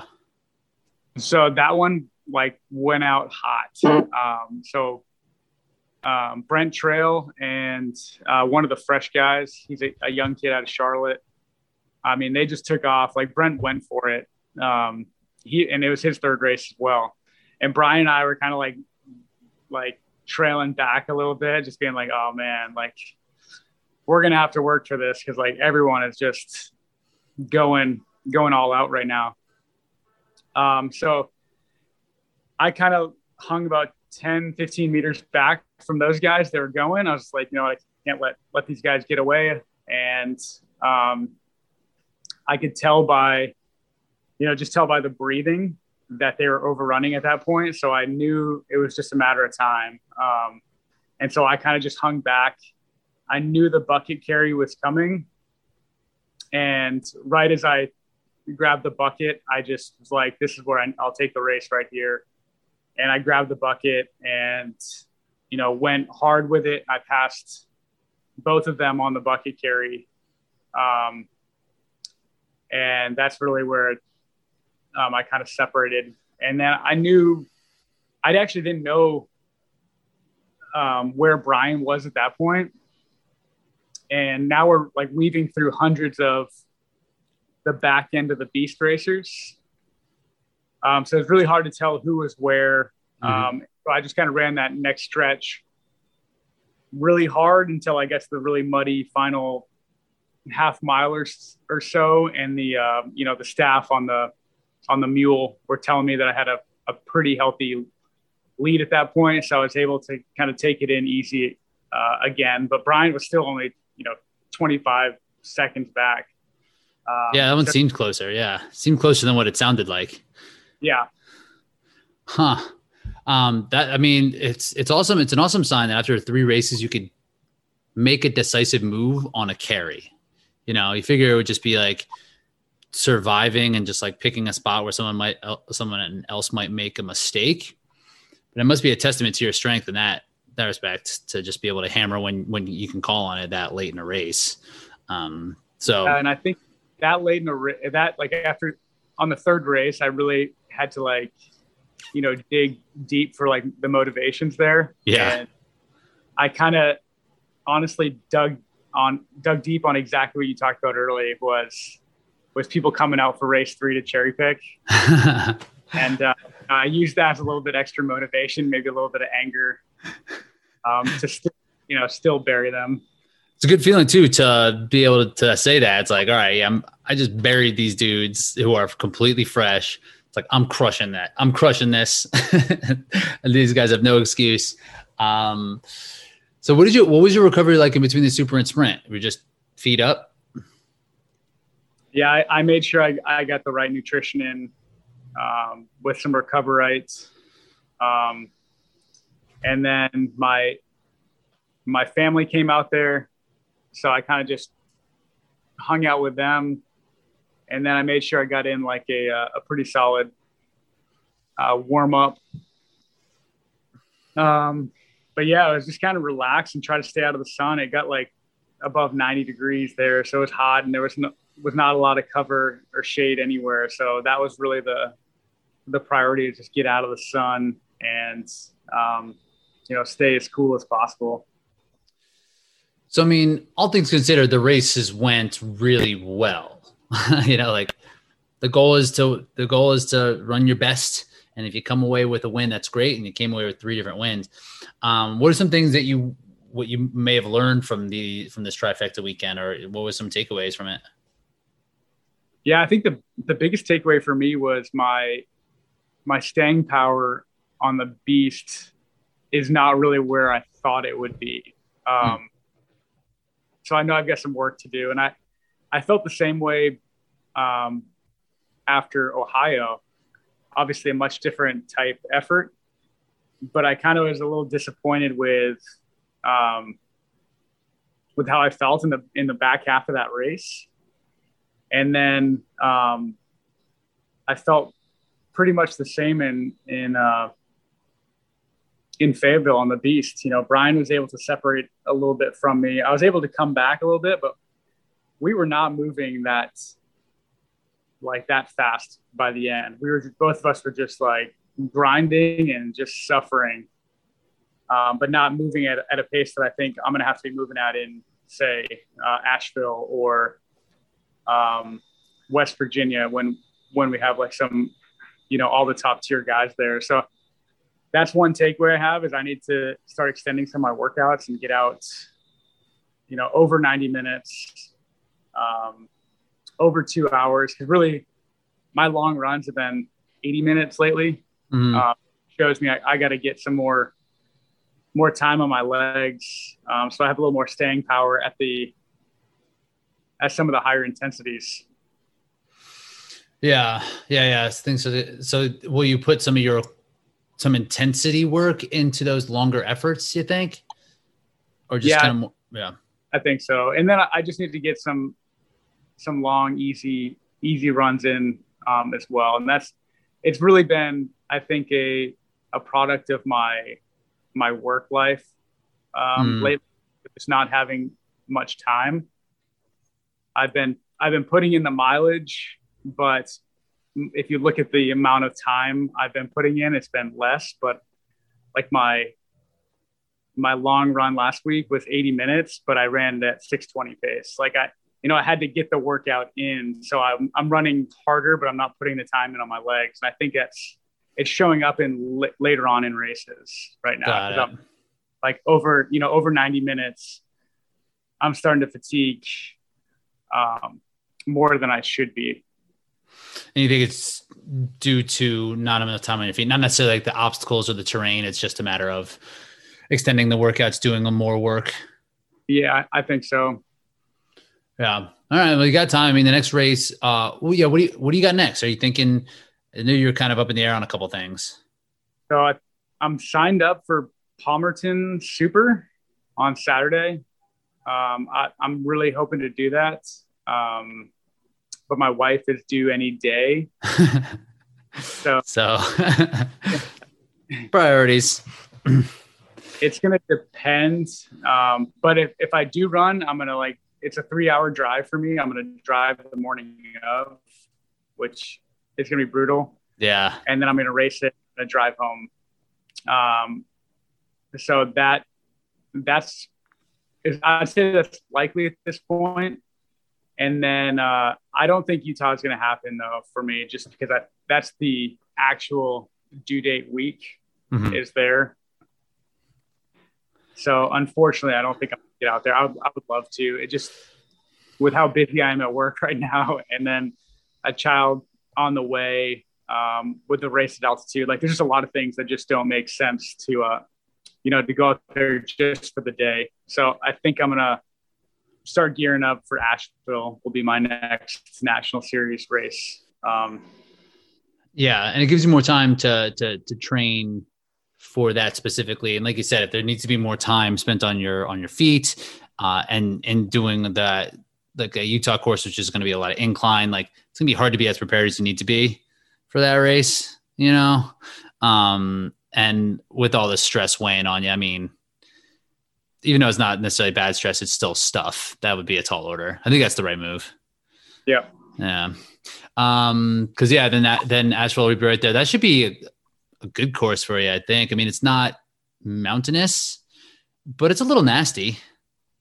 Yeah, I haven't been to Tryon there. Um, I when I saw this Asheville, I re- I thought it was at the original Asheville location at the Rock Quarry, um, no. which I was really pumped. About, which has some some pretty good climbing at it. Um, so that's what I was expecting. But then I saw it's at that other venue, which I've never been at before. I know you ran the year got like incredibly wet and muddy, right? Yeah, that was horrible. Um, and like it was like that orange mud that freaking the Carolinas had. They're so bad. Um, but the course itself was pretty rolling. I mean, there was some pretty nice, like the, the there's probably gonna be some decent elevation gain because there's probably one or two climbs that are like 200 or 300 feet, but just like two of them, like back to back, that are like really sharp and nasty. That are they almost look like man made somehow. Um, but that's really it. It's not going to be like a. They might send you through some nasty footing, how they always do, but there's going to be areas to run. There's going to be some nastiness. Like I think it'll be, I think it'll be a good one for you. The super distance too, so something that should be up your alley. Um, you'll have other chances, West Virginia, and then you'll have to get. I mean, if you don't want your Jacksonville to, uh, place, which isn't bad, right? Like you can be all right with that. Yeah, especially with the the move from seventh to ninth place. That hopefully. Oh yeah, not- shoot, I forgot them. I think I forgot I got bumped down. Yeah, so I mean, you might want to drop that, but I mean, the, by the time Big Bear rolls around, which is October, right? You, you'll be altitude acclimated. You're ready to go. Yeah, that's the one where I think Telluride's got to be around there somewhere, though. That's oh, the yeah. That's the the uh, everyone's gonna have that that same issue there. That's true. That's true. So not, but I mean, like if the, if it's weighted the same way that it was, if you get a top five, a top four, I'm not sure if it is weighted the same way in these next two races. You could be sitting pretty, even with the yep. ninth. You might be all right. Yeah, we'll see. Yeah, it's kind of been a, a weird season already. I know, um, but we'll make the best of it. For them to even really have like a series is still like kind of like, are you forcing it? Like, is it going to make any sense for anybody? Um, yeah. All right, man. Well, awesome job again. I'm so pumped that everything like went well and that you're you weren't starting to feel like things were were going wrong for a reason. That it was just a matter of getting the reps and be, getting out there. So, are they paying you on Sundays? Uh, yep, They are. I think so. I wasn't sure. Someone asked me. I was like, "Hey, I heard they're not paying on Sundays." I was like, "I don't know." And there's that like money report that the OCR report's doing, but like, are they just guessing? Are they just like counting up like the places that people got? I haven't been. I haven't been paid for anything yet. Have you made? Have you gotten? Has Spartan paid you? Yep, I got paid for Jacksonville and for Charlotte. You got paid for Charlotte because I'm. I don't know if DEKA Fit is the same as, um, Spartan in terms of the where the where the money's coming from. Yep. but I'm trying to get that money. Um, but hopefully they're paying on Sundays because I heard they're not doing podium placements, right? They're not giving you money for being. They're not giving you um not money uh entries for podium spots. Oh, they're not. That's what I heard. You should Oh, check. I mean, Yeah. I where we had that conversation where I I didn't see any. Um, Oh yeah, that's right. I heard that from somewhere else. Someone someone Okay. outside of Torque was like, yeah, they might not be giving them. interesting. Yeah. I don't see the harm. All right, dude. Well, uh, so we'll see you maybe at Palmerton. Uh, that'll be that'll kind of count as like an ultra effort. Are you gonna run? I'm not running. You're not. I'm not running. I'm not doing it. No, I thought about it, and then like I just haven't. I have done zero trail work. I've done zero hill work. I would just like I wouldn't. It's not even necessarily that I wouldn't do. I wouldn't be that worried about not doing well. I would try to do it for fun, but like I might get hurt. I don't know. I mean, it's my brother's birthday, so I'm gonna hang out with him. I haven't hung out with him on his birthday in a couple of years, so Okay. I'm all in the hybrid racing world now. If there's not if, not, if there's not a sled push, I'm not going to be there. So that's how that's how it's going to be. Um, well, cool, man. Well, we'll catch up. Great job again. Really pumped for you, and we'll talk to you soon. All right. Thanks again, Rich. Hello, what's going on? Rich Ryan here. I'm just going to take you through how the race at Hyrox went. Just go through each station, talk about some of the splits here and there, and just some of the general uh, like racing takeaways that I got from from this event. So this was my second Hyrox event, and after the first one, I really wanted to make sure my management of energy was much better, especially through the sleds. Like I really put it out there for the sled push and pull on my first one in Orlando, and I knew that that was not sustainable because the back half of my race really fell apart. So going into this, I wanted to make sure I ran a much more complete race and managing my effort through this sled. So as everything started, there was about eight of us in the uh, the elite corral. And with that, it was it was pretty short, so we knew who everybody was. And the race went out. Uh, Victor Casada went out screaming hot. He typically does that. And that first run is really not a place to necessarily make or break anything. It will typically break things. So I just settled into something that was pretty sustainable for me. And in the first lap of this one, it was a weird setup because it wasn't uh, a full thousand to start uh, because the transition zone was so long on this, but that they made up for it on this first run. So it wasn't quite that long that it would be in a, uh, a normal Hyrox for with uh, with like a, a bunch of loops. So I went out just chilling. Came into this uh, ski erg in fourth. It was Victor, Hunter, Magida, and myself. But it was basically a big pack. Uh, everybody was really right there. And then at the uh, the ski erg itself, uh, I came through and was holding around 150s, a little bit under that first 500. I was probably around 147s, 148 for uh, per 500 on that, and, and really wanted to be around 150. And what I found out is that that's really not very fast. that's really not very fast for some of the top guys. Uh, Hunter was out of there in a hurry, and then everybody else kind of followed suit. I mean, Hunter was out 10 or 15 seconds before anybody at the entire uh, in the entire race.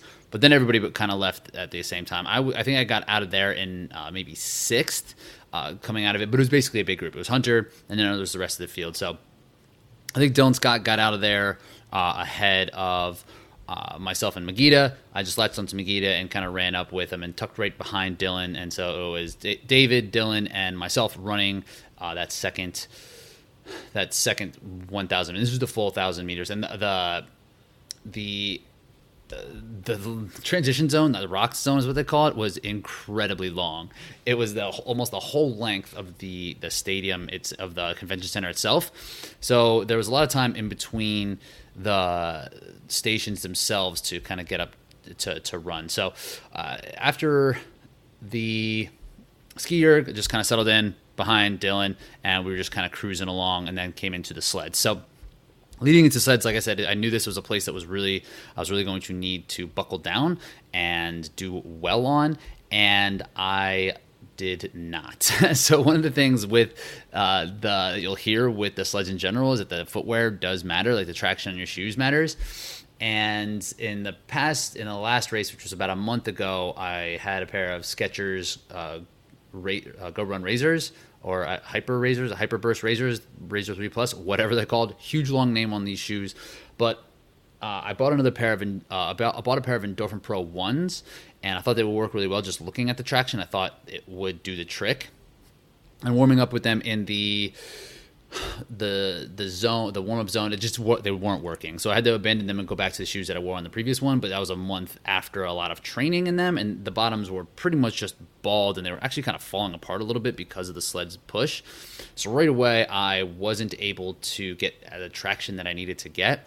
So when I'm doing these sled pushes, I need to get down really low and have my hips almost at 90 degrees so I can push it uh, at all. So I wasn't able to get that type of traction because my foot, where it would land, was a little bit beyond my center of, of gravity. Uh, so I wasn't really able to get that traction. So I had to like open up my hip angle to get the foot traction that I needed, and then it just made it way harder. It, it, like I'm not strong enough for things to go wrong in terms of my form to to really get through it the way I need to get through it. So it's not necessarily the shoe's fault in this case, it, I'm, I'm, just not strong enough to have things go wrong. I need to be pr- better prepared for it to happen. So I got through the sled push. I got I got to the sled push in fourth, and I came out of there. I think. I think uh, Brent passed me on this, uh, Cole passed me on this, and I think Preston passed me on this as well. So I came out of there. Uh, what is that in sixth or seventh out of nine, which is a which is tough. Um, and my my sled push was five eleven, which was uh, eighth overall, eight out of nine people in the field. And in the previous race in Chicago, uh, in Orlando, I'm sorry, my sled push was 418, and that was with the Roxzone. So really, this is closer to probably 345 for the sled push in Chicago. So it was like almost a minute and a half slower in Orlando. So I was a little bit uh, in Chicago. So I was a little bit buried there, and I came out of it, and I got back, got myself back into about fifth place for the pole and this was a, an, an, absolute disaster. So my shoes again weren't able to really get that traction that they needed, and I my my hands I didn't wear gloves in the previous race in Orlando. I wore gloves and they worked really well for the sleds, but then I definitely overheated and it didn't do, and I was sweating really hard and I wasn't able to get what I needed out of them in the later rounds. So I decided to opt out of them, and that was a mistake for this the pull. So same kind of thing like with the footwear if everything's not perfect for the push it's the same thing for the for the pull for me that my hands were slipping just a little bit and it was just lose them like pulling the sled backwards and it just was a long haul overall trying to pull trying to pull that thing um, with slippery shoes and with um, poor grip, uh, slip, slipping grip. So it, again, these are sort of excuses, but they're also just the reality that I'm not strong enough. I'm not strong enough to pull the thing um, if not if everything's not perfect. So just an example, my, my time was the ninth fastest, and the eighth fastest, which was Victor, uh, was 548, and my time was 738. So th- basically, the field put um, at least two minutes on me, and uh, guys like Preston Burnett put three minutes on me. Cole Schwartz put three minutes on me in in this pull alone, and I was not three minutes ahead of them going into it. So this was really a, a tough go for me in that in that specific part. Um, so at, at, that point, you know, I was definitely bummed. I wasn't feeling awesome about how the race was going, but I knew that I did have an opportunity to still kind of put my best effort forward. And I had a plan to really do better on the runs and do better on the burpee broad jumps and all these other pieces of it. And uh, came into it, I did the burpee broad jumps, and I was by myself at this point, but my burpee broad jumps ended up being the second fastest just behind Hunter. So uh, my my I wasn't dead at this point. I was just so slow and just frustrated that uh, with the way that the other the second and third station went but I was able to hold it together pretty well. And getting through the broad jumps at the second fastest was encouraging, and then my runs were just were solid, solid all the way through. I was able to really keep going and kind of gaining on people. Uh, I didn't catch anybody for burpee broad jumps, and after the burpee broad jumps was the row, and I sat down on the row, and I knew things were feeling strong at this point. I took a gel after the burpee broad jumps, which was to plan and that went fine and, and i rode i got done in like 413 with the transition which was fifth so middle of the pack but most people were right around 410 to 415 um, and then I was able to, and then I started to kind of gain on people. I caught Preston after this run. Um, I got to the the farmer's carry, and I was able, and Cole was right in my um, my my sight here. And after the farmer's walk, uh, Preston hammered the farmer's walk, so he caught me after the run. But my farmer's walk was like right in the mix. Everyone's time was about the same, and mine was right there with them. So uh, the farmer's carry went fine, and the run went well. I passed Preston, passed Cole, so now I'm in fifth at this point. And then the lunges went uh, not awesome. so I got to lunges. Uh, Cole passed me right back. Preston sprinted past me, it, it seemed.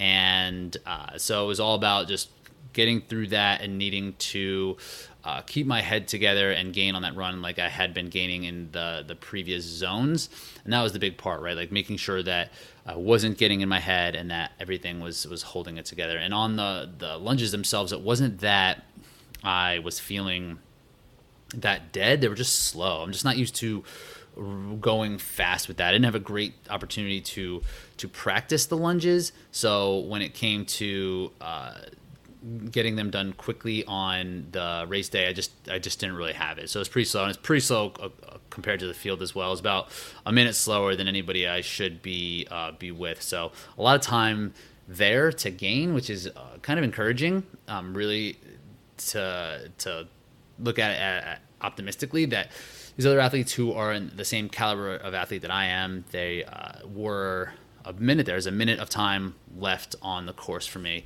Um, and then into the wall balls where I was I caught up to Preston. We went in at the same time. Cole maybe been was a couple of uh, seconds ahead of uh, of us, and I really hammered the wall ball. So I went through the first. I did a huge set unbroken. Um, I wasn't really sure where I was. Um, the first time my judge said anything to me was that I was at 75. Uh, to me, it didn't feel like I was that far into it. I didn't feel like I had done that many, but I didn't know. I wasn't really counting. I didn't have an idea of where I was because the judge was there. And uh, so I didn't hear how she got to 75, but she did say 75 and she counted straight to 100. So I broke three times, but two of the times at the end were uh, the ball. I let the ball drop from the top, and then I was able to to catch it on the bounce as it hit the ground and bounced back up, and I caught it as I was in the squat to continue to go. So it's a, a bit of a break, uh, but not a, not a long one. So I got my 100 done, and I had the fastest wall ball time by quite a bit, which again leads me to believe that she may have miscounted, but it's hard it's a hard place to be i went i went to the race organizers and kind of told them that i was like i'm not sure uh, if this was correct, and they didn't really have an answer. It's like, well, that's what your judge said. So, I mean, there's no way to kind of go back and really take a look at what it was or what it could have been. So uh, that was a big bump for me because I was able to, to um, pass Cole and pass Preston in the uh, the wall ball section. Um, so overall, the race didn't go particularly well. I was bleeding time through those sleds really everybody uh, the cumulative like the, the cumulative time that I wasted on those sleds or I was beaten by was four to five minutes. It was four minutes slower than uh, pretty much everyone in the field who I would want to be around. Like for it was three minutes and forty six seconds slower than Dylan's. It was five minutes and twenty two seconds slower than Brent's, who were the part of the podium. Hunter's obviously awesome at those. He, he is like six minutes faster with um, with with those things. So a lot of time to be left out there. And that really has to do with just the strength of things. Like I said, the shoes would make a little bit of difference. If I had gloves on, sure, maybe I'd be middle of the pack and I would be in the mix a little bit more. But I, I really can't count count needing things to be perfect because they're not going to be perfect. It's not always going to work that way. So I need to make sure that I'm um, getting strong enough to really get through all of these things um, as well as possible. So overall, I'm a little disappointed in how the result came. I didn't expect the sleds to get me that bad. I, I, know it does happen to people, and it has happened to athletes over and over with this race, and it just happened to me. That's just that's just the deal.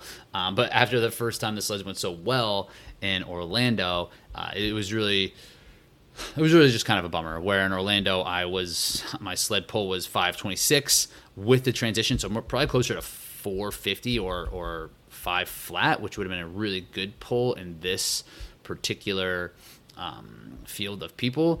So I don't know. I, am just bummed that it went that way at, at, this at this race where there was a little bit more at stake. Um, but again, it's just my second one, so I'm learning quite a bit. So for the next time, next time out, I'm going to be prepared for that. I'll wear gloves for the sleds so that I can take them off after, and that's just gonna ha- be how it is. Um, and, and, I got it the pair of shoes that a lot of the athletes do run in. They're, the Adidas something or other. I'm sorry, the New Balance something or other that uh, seems to have really good grip.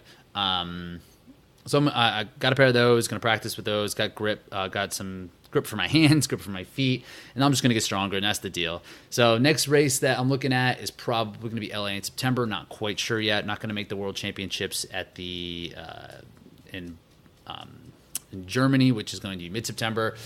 So I'm looking at that, and if any of these events do pop up on the radar, because they seem to be jump popping up here or there, because uh, just how the the season's really kind of structuring along. So I hope this was helpful. Uh, hope that you get some insight on that. And that's it. That's it for the whole podcast. So I hope you guys are able to take away some stuff from this and race well. All right. Talk to you soon.